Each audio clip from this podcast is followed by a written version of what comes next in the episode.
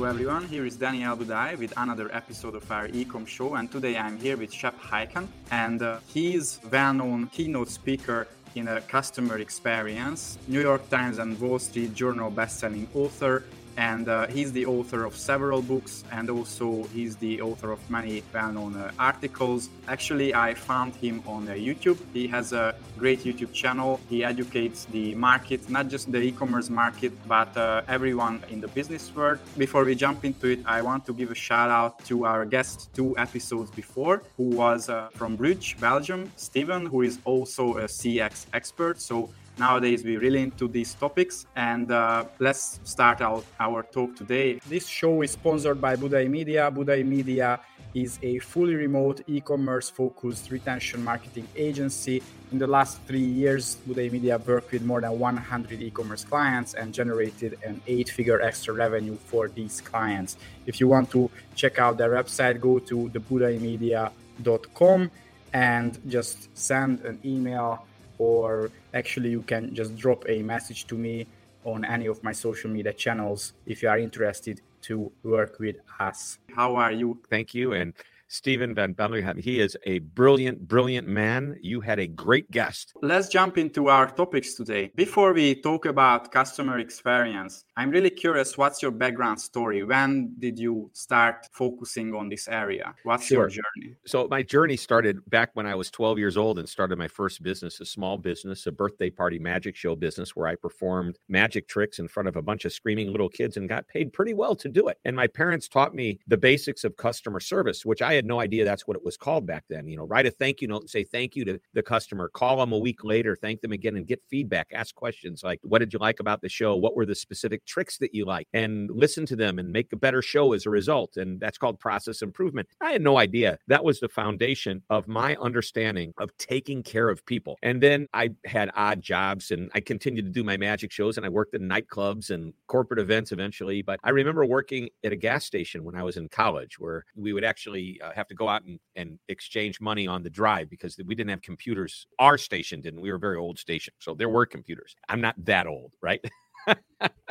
anyway, I it was a very cold, cold day, and I pumped a woman's gasoline for her, and uh, a very elderly woman, probably in her 80s. I didn't want her to get out of the car and get cold, and my manager actually yelled at me for helping her, and he goes, you know, that's not what we do. We're self service. I go, yeah, but she's like 80 years old. I, she comes in mm-hmm. all the time. I recognize her and I thought I would be nice and help her and pump her gas. He goes, well, now she'll expect it the next time. And I go, well, you know what? That would be great if she came back here next time instead of the gas station across the street and the one across the corner over there. And he got mad at me and walked out. I knew that I was doing the right thing, even though he mm-hmm. was telling me that's not what I should be doing. Two things I learned that day, and I didn't realize it until years later. Number one, people like me are all over the place. We want to take care of people. So when we're talking to our clients about customer service and hiring people for the right experience and the right culture, just know that there are people like me and there are people the opposite of me. And by the way, those people are fine. They may be better suited for a job that is not so customer facing. But there are people who have a passion for taking care of others. Also, even if you have a boss and their title is manager, supervisor, executive VP, or even CEO, that doesn't mean they know how to take care of people. And I learned that because my boss, who I admired and was teaching me as from the moment I went to work there, how to do what I was supposed to do, when it came to taking care of people, he didn't know how to do it right. And I'm still convinced that I was right, he was wrong. It's decades later.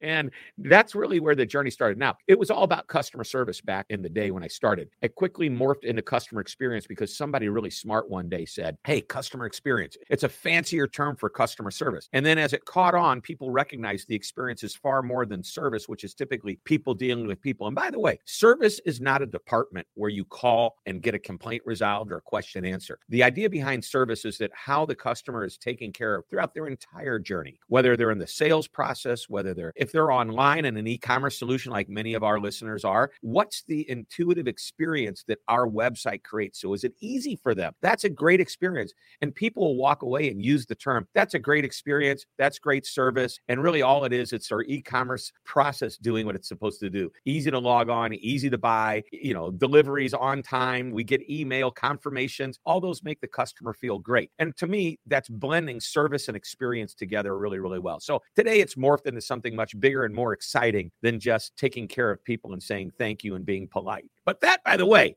is the foundation of it all. Yeah, I, I really agree with that.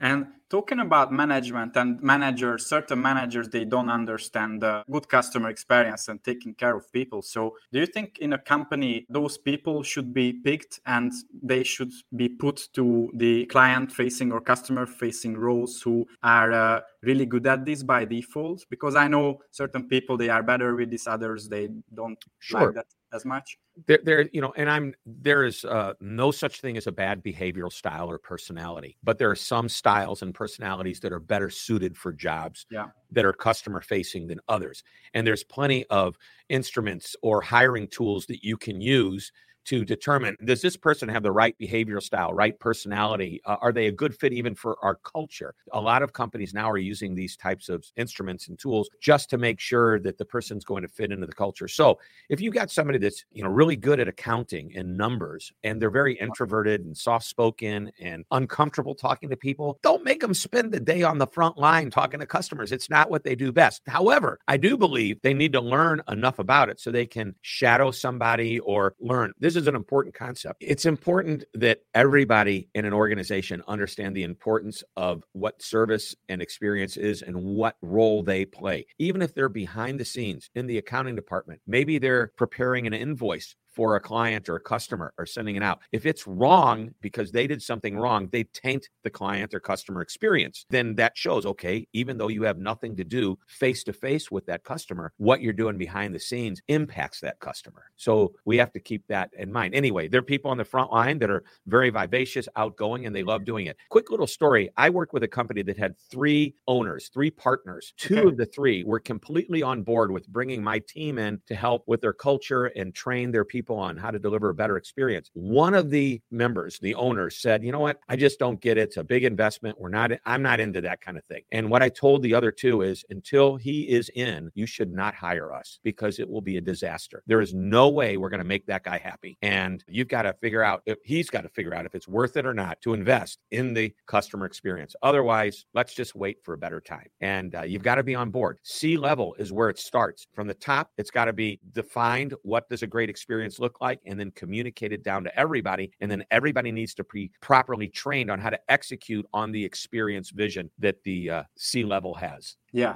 that's a great point. Just recently, I realized that the title shouldn't entitle people what they do. I'm what I mean by that. So we just realized that in my team now we have around 30 people. We have certain managers who are actually really good at client facing positions. And e- even if they are not client facing in reality, they can still contribute to the success of the client facing team by uh, giving them ideas and, and how to communicate with the clients. Also, one thing I want to mention, and uh, I don't have any affiliate links or anything, but there is this website with this uh, personality test. It's called predictivesuccess.com. Yep. And mm-hmm. uh, there is a really good personality t- test. It's very simple. It takes like five ten minutes to fill it out. And I think it's even free. And uh, there are basically four types of people when it comes to team uh, management style and uh, one of them is the synergist. And i think those people are really good to connect team members and clients while uh, visionaries like me we are a bit stubborn on our own visions and ideas. And uh, we can learn it for sure but it's not our natural strength. So mm-hmm. i really recommend this test uh, for yeah, every what's really cool is once again when you take that and i don't like to use the word test it's more of an assessment because yeah, test means yeah. you could fail. There's no failure here. It's this is how you are and there's great r- roles and responsibilities you can use. So, like, I know I am not a detail oriented person. And the example that I love to use here is you can put me into the room over there where we have our filing cabinets and give me a stack of files. Well, if you only give me two or three, I'm fine at putting two or three away. But you make me sit there for two or three hours doing this, I'm going to implode. yeah who knows what's going to happen and i think it's important to understand that that's not what i'm best for and mm-hmm. what'll end up happening is i may do what you asked me to do but as an employee i'm going to hate what you're asking me to do and throughout my career i'm going to be looking for another job you know take on what i'm best suited for i want to go back to something you said a few minutes ago mm-hmm. and i mm-hmm. use it an airline as an example because you said some people are behind the scenes and they've got great personalities and they never interact with a customer everybody has a customer whether it's an internal customer or an external external customer. External or the obvious, you know, uh, they yeah. pay for our goods and services. Internally, it's who do I support that if I don't do my job, they can't do their job. So I use the airlines as an example of this. And I'll use Scandinavian Airlines because Jan Carlzon uh, came up with this idea of managing the moment of truth, which is anytime, in his case, a passenger came into contact with any aspect of the company, they formed an impression. Well, anytime any one of our customers, and again, I recognize so many of who we're talking to today are in the e commerce world, but anytime one of our customers is interacting on our platform or interacting with any of our employees, if they need help, they're even if it's a AI infused chat that they're talking with and it's not even a human, that's part of the service experience. But back to the airline example, if I check my bag and I see my bag go down that conveyor belt down below, and I assume I'm going to see it when I land at my destination and it'll be there at the baggage claim area. But but between the time I see it leave and the time I pick it up, a number of people touch that bag. Somebody looks at the tag, they scan it, they make sure it goes on the mm-hmm. right cart, which goes out to the airplane. There's a couple of people that are loading bags, it lands, a couple people taking the bags off, getting it to the right baggage carousel. Probably eight, ten people touch that bag yeah. that I check. None of them ever actually interact with me. However, if they don't do their job and I get to the destination and my bag's not there, they really impacted negatively my experience because they didn't do what they were supposed to do. They also, by the way, have an internal customer, not just me as the passenger, but their internal customer is the person that I'm going to go visit now that I don't see my bag. There's a little office next to all of the baggage carousels, the baggage claim areas, and, and airports where there's some poor soul that sits behind the counter that does nothing but hear about the complaining customer going, You lost my bags. Where's my bag? They're never out. There's never, nobody ever pops their head in the office and says, Hey, just want to let you guys, you guys are doing a good job. No, they only go in there to complain. So yeah. that person who mishandled the bag throughout my journey, that person impacted my experience as well as their internal customer. They let that person down. So I emphasize everybody has a customer, internal or external, or sometimes both, and they need to manage the experience that they create and recognize the responsibility to make sure they deliver to meet, if not exceed, those expectations. Yeah, I think that's a really, really good example. And uh, everyone in the team should keep in mind that they deliver to the customer at the end of the day. Let's talk about your new book. So this is your eighth book, and uh, yeah, I love this book. What is the tie into Arnold Schwarzenegger's uh, movie? Well, well, the title of the book is "I'll Be Back," subtitled "How to Get Your Customers to Come Back Again and Again." So at first, I thought, "Oh, what do we want our customers to do? We want them to to come back, right? We want them to say, "I'll be back," and then actually do it." And the book actually originated with an idea that I was talking to one of my clients, and we were talking about all the different ways to measure customer satisfaction. And I said, you know, the biggest indicator of customer satisfaction, if you want to call it that, is if the customer comes back. And but you need to understand why they come back. And uh, if they don't come back, is it because we did a bad job? Is it because we didn't make them happy? And if they do come back, is it because we're doing a good job, or are we just more convenient than a competitor? But getting the customer to come back is of the utmost importance and probably the most important measurement. So I sat down to write this book, and about three sentences into my outline, I thought, hmm, who made this words? I'll be back famous Arnold Schwarzenegger in The Terminator. However, the book has nothing to do with The Terminator, but I thought at least let's drop some of that language in there. As long as we're using I'll be back is, is a term for customer experience, why not, you know, recognize the guy that made the words famous? So I talk about why you would terminate a customer, why customers terminate you, but most of it is it's just a little bit of fun in there, but it's really that's all it is. To this day, I've been trying to get Arnold Schwarzenegger to endorse the book. And uh, if he's listening to this podcast, and I sure hope he is. Hey, Arnold, please, I'm happy to make a charitable contribution to whatever your favorite charity is. And I know you've got a lot of them because you are very philanthropic. Let me know. I'd love to uh, have you endorse the book. Regarding the book, uh, if anyone reads the book, and I highly recommend that because it's about a really important topic. So in chapter five, you say that nothing has changed in a customer service. Mm. And we know that uh, our world nowadays, it's really about technology and there are new tools emerging almost every day. So how can you say that, but it actually didn't change anything in the past? especially in our world with the e-commerce world boy isn't that amazing that even with amazon starting out as an online bookseller years ago and look at where they are today e-commerce is huge. It's the way to do business. It's a way to take a local business and build it into an international business. There's so much and you could say how has nothing changed? So here's what i mean by that. Customer typically wants to interact with a company. Maybe they've got a question. Maybe they've got a problem or a complaint. And at the end of that interaction They want to be happy. And as a company, you want them, or a brand, you want them to go away happy, right? That's the way it was 150 years ago, or maybe centuries ago. And that, by the way, is what will be happening a year, 10 years, and 100 years from now. That will not change. What does change is how we go about it. Okay. But in the beginning and the end, it's all the same. That's what I mean by that. And in our world with e commerce, so much of it is digital. And I love what certain companies are doing. I do business with this one uh, particular company, and I buy a lot from them online. And I love that when I place the order, just like Amazon does, I immediately get an email that tells me, hey, your order is placed. Customers love to know what's going on. It gives them a sense of control. That control yep. makes them feel empowered and confident. That's a great feeling that you want your customer to have about your company. By the way, they do something that Amazon doesn't do, which I love. Whenever I order from them, there's a video that shows, I typically order books from this company, uh, but every once in a while, something else. They show it going into the box, being sealed, and a label being put on, and then it holds up the guy who's doing it, packaging it, says, Thank you. and it's like a 10 second video. And I thought, wow, that's brilliant. They just gave me another interaction point or a touch point. Yeah. Makes me feel so confident about what's going on. And then, of course, within a matter of hours, I receive another email with tracking information about, you know, this book has been placed into the, you know, whatever delivery system and I can track it. And they even let me know when it shows up. Amazon even sends me a picture of my box leaning against my door, you know. So these are the types of interaction points that online or digital companies can provide that gives their customers confidence. And that's what we're looking to do. We want to find ways not to just do what's expected, which is I buy something, it shows up when I expect it will show up. That's a given. Those are table stakes. But what can I do in between? What little things can I do to make that customer say, I like doing business with them. Wow, that's really important as we talk about, you know, what's changed in business, what hasn't changed. And I know I've kind of run off on a tangent, but that's what I do.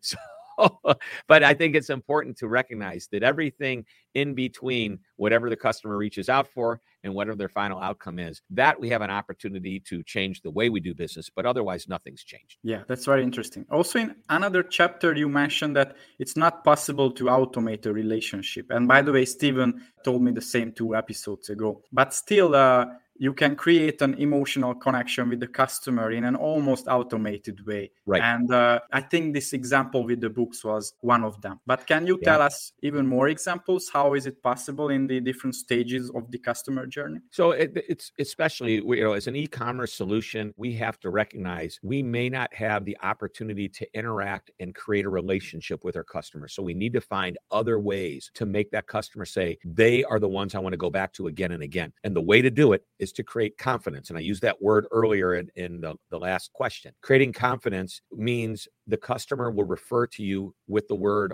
always followed by something ideally positive. If they have confidence that it's going to be a bad experience, that's not what you want them to have. No, I'm confident when I do business with them, I will love what happens. That's what we're looking for. And here's what they'll say You know what? When I log on, it's always easy. They always have what I want. They always, if I have a question, get back to me quickly. So that word always followed by something positive. If there's a problem, I know I can always reach out to them and they'll respond and, and solve it for me. So always followed by something positive. And if it's automated, automated, that's okay. As long as the customer recognizes that whenever they reach out or interact, they're always going to have a positive experience. It's always going to be what's expected, not over the top, not blow me away with the most incredible examples of service I've ever had. Those are typically reserved for when there's a problem or some issue drops in the lap and we just happen to be the perfect solution for them. Otherwise, day in and day out, we want to be recognized for a consistent level of positive experiences that we create. So, back to, to the question, what we're trying trying to create is confidence. And you can automate that, but recognize what you're trying to do when you do that is you're automating the relationship. At any given time, if that customer needs to talk to somebody, you better make it really easy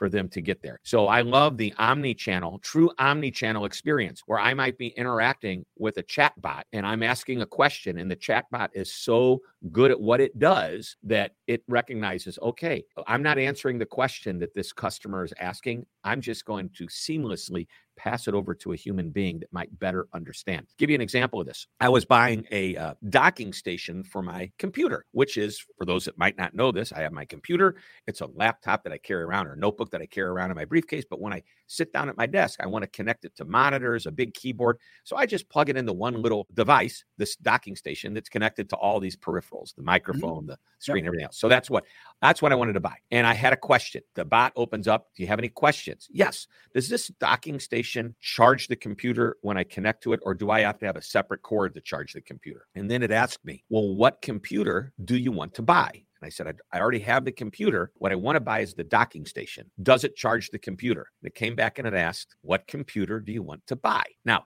you would think after a second time of asking it and a third time, the chatbot would be smart enough to recognize it's not answering my question. And there are many chatbots that recognize that and would immediately put me over to a human being that would immediately spot this guy doesn't want to buy a computer. He wants to buy the docking station. Makes sense? So that's where we have to create that automated experience, the digital. So automation and digital are two different things. You can be digital and still have interaction that's human to human, or you could be digital, have interaction that's you know ai infused or just technology based. Either one's great. The best companies find the balance and they make it happen. I think just as a side note so the experience with the automation is crucial and where many company fails that they automate too early or it's not very efficient and it ruins the whole experience just right. as you said. And uh, first the experience should be on point and company should understand what the or potential customers they want and then they can automate it. In our recent survey and every year we do a survey it's now available. If anybody's interested just go to my website. It's free so i'm not trying to sell anything here. It's hyken.com h-y-k-e-n.com and it's there's a little tab at the top. It says research and you can get i have a whole almost 30 page research report stats and facts. Number one thing i want to share with you right now is the preferred methods of communication. It's still the telephone. It's mostly baby boomers the older generation generation that goes to the telephone first versus the millennials and the Gen Zs. But the other thing that's important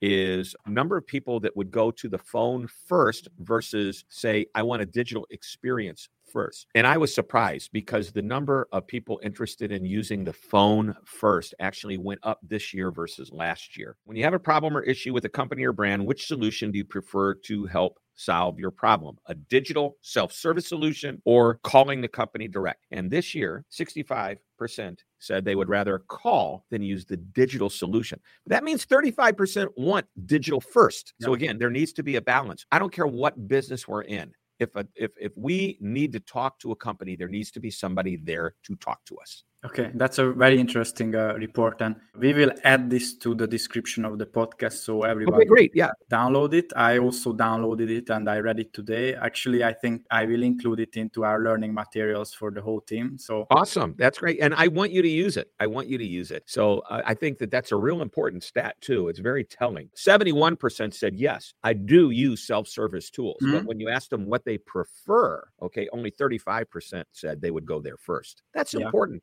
especially in an e-commerce company that's trying to be e-commerce and not, you know, typically think of themselves yeah. as a company that would interact with a customer. Do you think uh, somebody should uh, implement this approach what people prefer based on your survey even if they don't have complaints about it I, wouldn't that be brilliant if nobody ever complained because they really truly were happy yeah never had a complaint so uh, i will tell you this it's not that you will have one it's not like you know, if you'll ever have one. It's when you will have one. Somebody is always, and by the way, it doesn't have to be a complaint. It could just be a question. Let's go back to uh, Jeff Bezos from Amazon, who said, Why do we need a customer service department? Now, he was being a little facetious, I believe. He was trying to say, We should be so good that they don't need to call us with problems. And somebody said, Well, that's fine. We could be that good. But what happens mm-hmm. when we turn the package over to FedEx, UPS, DHL, you know, US Post, whatever is going to carry the package?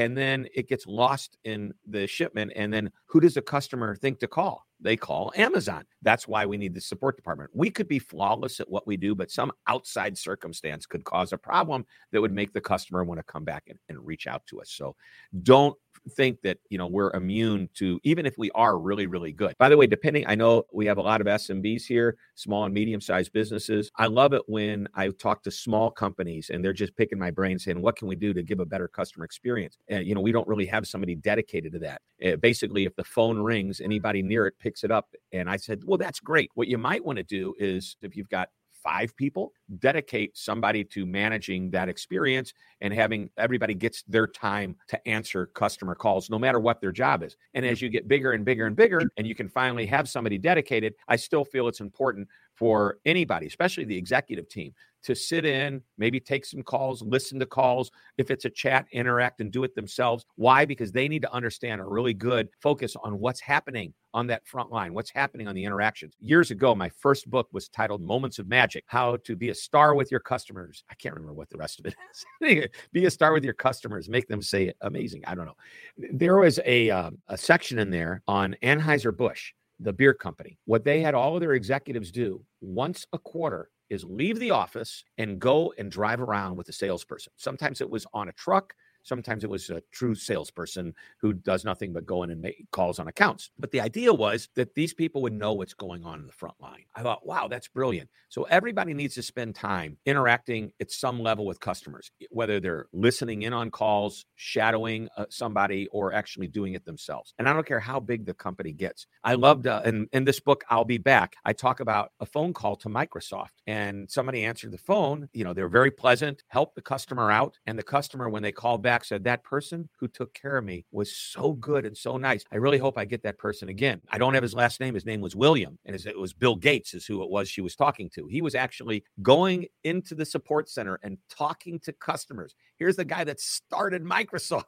And I think, wow, if he does that, why can't the rest of us do that? I agree. Yeah, yeah. Like whatever heights you achieve in business and with your company, you should still do it. And uh, you shouldn't get disconnected from your customers because then uh, that's how you will fail do you ever have the show? I don't know if you have it over there called Undercover Boss. Is that a familiar mm, show? I heard about it. Basically, it's it's a CEO or high level executive or owner of a company that goes mm. undercover and gets hired, you know, supposedly, and then is mentored by somebody at a, you know, like if if uh, the CEO of a restaurant chain decides, okay, I'm going to go see what it's really like. They put on a wig, they wear glasses, they yeah. disguise themselves, and they go in there and they work in the kitchen or they work as a server and they see what's going on and they see the the great things and they see horrific things things as well. And then they say, okay, at the end, let's figure out how to make that work. I think more CEOs and anybody needs to experience what other employees experience. And maybe they should mystery shop their own companies. In other words, don't rely upon a company to mystery shop for you. If I'm a, an executive, I should every once in a while, I should walk into my store, or if I'm e commerce, I should try to see how easy it is to place an order. I should act like there's a problem and call and see how hard is it to get my problem resolved because I need to understand that for me to be able to create a better experience for my customers. Because if there's a problem, we need to deal with it right away. Because guess what happens? If there's any friction or any issue, competitor is going to see the weakness and they're going to get right into it. In the book, I'll be back at the very last chapter, which is my favorite chapter because it's what I call where the rubber hits the road. It's how do we really take all these different ideas that are in the book, isolating each of these ideas by themselves are great. You can implement them, but there's a conversation that has several steps. Number one is to say, why would somebody do business with us instead of the competitor? Number two, why does somebody choose to do business with a competitor instead of us? And by the way, I'm not looking for if, you know, why should they do business with us? Oh, because we're really nice and we've got great service. Well, that's what your competitor says. But what is truly a differentiation point between you and your competition? And what's so different that they're doing that customers go into them instead?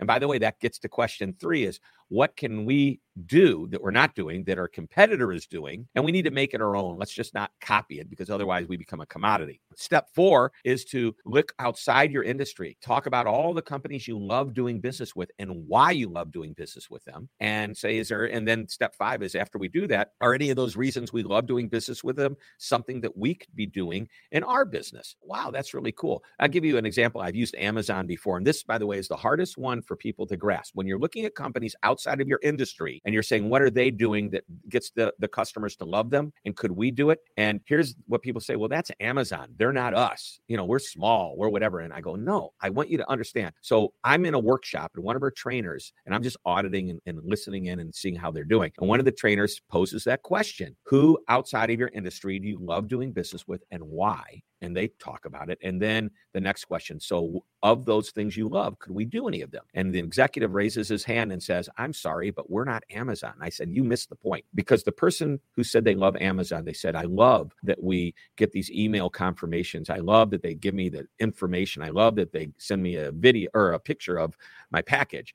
And the executive says, We can't send out these emails. We don't want to upset our customers with too many emails. And I said, You missed the point. The reason this guy loves Amazon is not because he receives emails, it's because he receives information that makes him feel confident. We talked about this earlier. And it's like you could see the wheels turning and the executive going, Okay, I get it. We need to be sending confirmation of what's going on along the way. Exactly. So, anyway, I digress. That's step five. Step six, which is the final steps, is to take a look at all of the different reasons a competitor does business, a customer does business with a competitor, or the reasons we love doing business with somebody even outside of industry and implement those. And once we've done that, we ask the same question. Now that we've done some of these changes, has it made a difference? Why would a customer want to do business with us instead of them? So that's the six step process. And I know I was a little long on that answer, but I think it's it's a good thing for us to be thinking about. It allows us to take action on some of the ideas that we're talking about here, what you talked about with Stephen, or what you'll just talk about your team in general, the different ideas that you have. Yeah, thank you, Shep, for uh, sharing this uh, six-step method, and I really like these. Uh, you know, if it's broken down to steps, because I think it sticks in people's mind easily. And uh, again, his new book is uh, I Will Be Back. And uh, if anyone wants to find you and your company, where they can find you, where they should sure. go. So yeah, I'll hold it up. I love the title. Does it? It kind of looks like a little bit of a Terminator font. I'll be back. How to get customers to come back again and again. That's what we want. So you can go to hyken.com. Like I said, everything's there. If you want the book, go to Amazon. That's the easiest place to get it. If you want to buy a book for everybody in your company or all of your customers, let us know. We'll get you a great deal. How's that? Amazing. We will share the links in the description as yep. well on all channels so everyone can find the links easily. And uh, thanks again, Shep, for uh, coming uh, here today and sharing all of these. I think it was really insightful talk today. And thanks everyone who listened to us today. Stay tuned. Every week we come out with two episodes. We just doubled the number of weekly episodes recently. And uh, have a great day, everyone.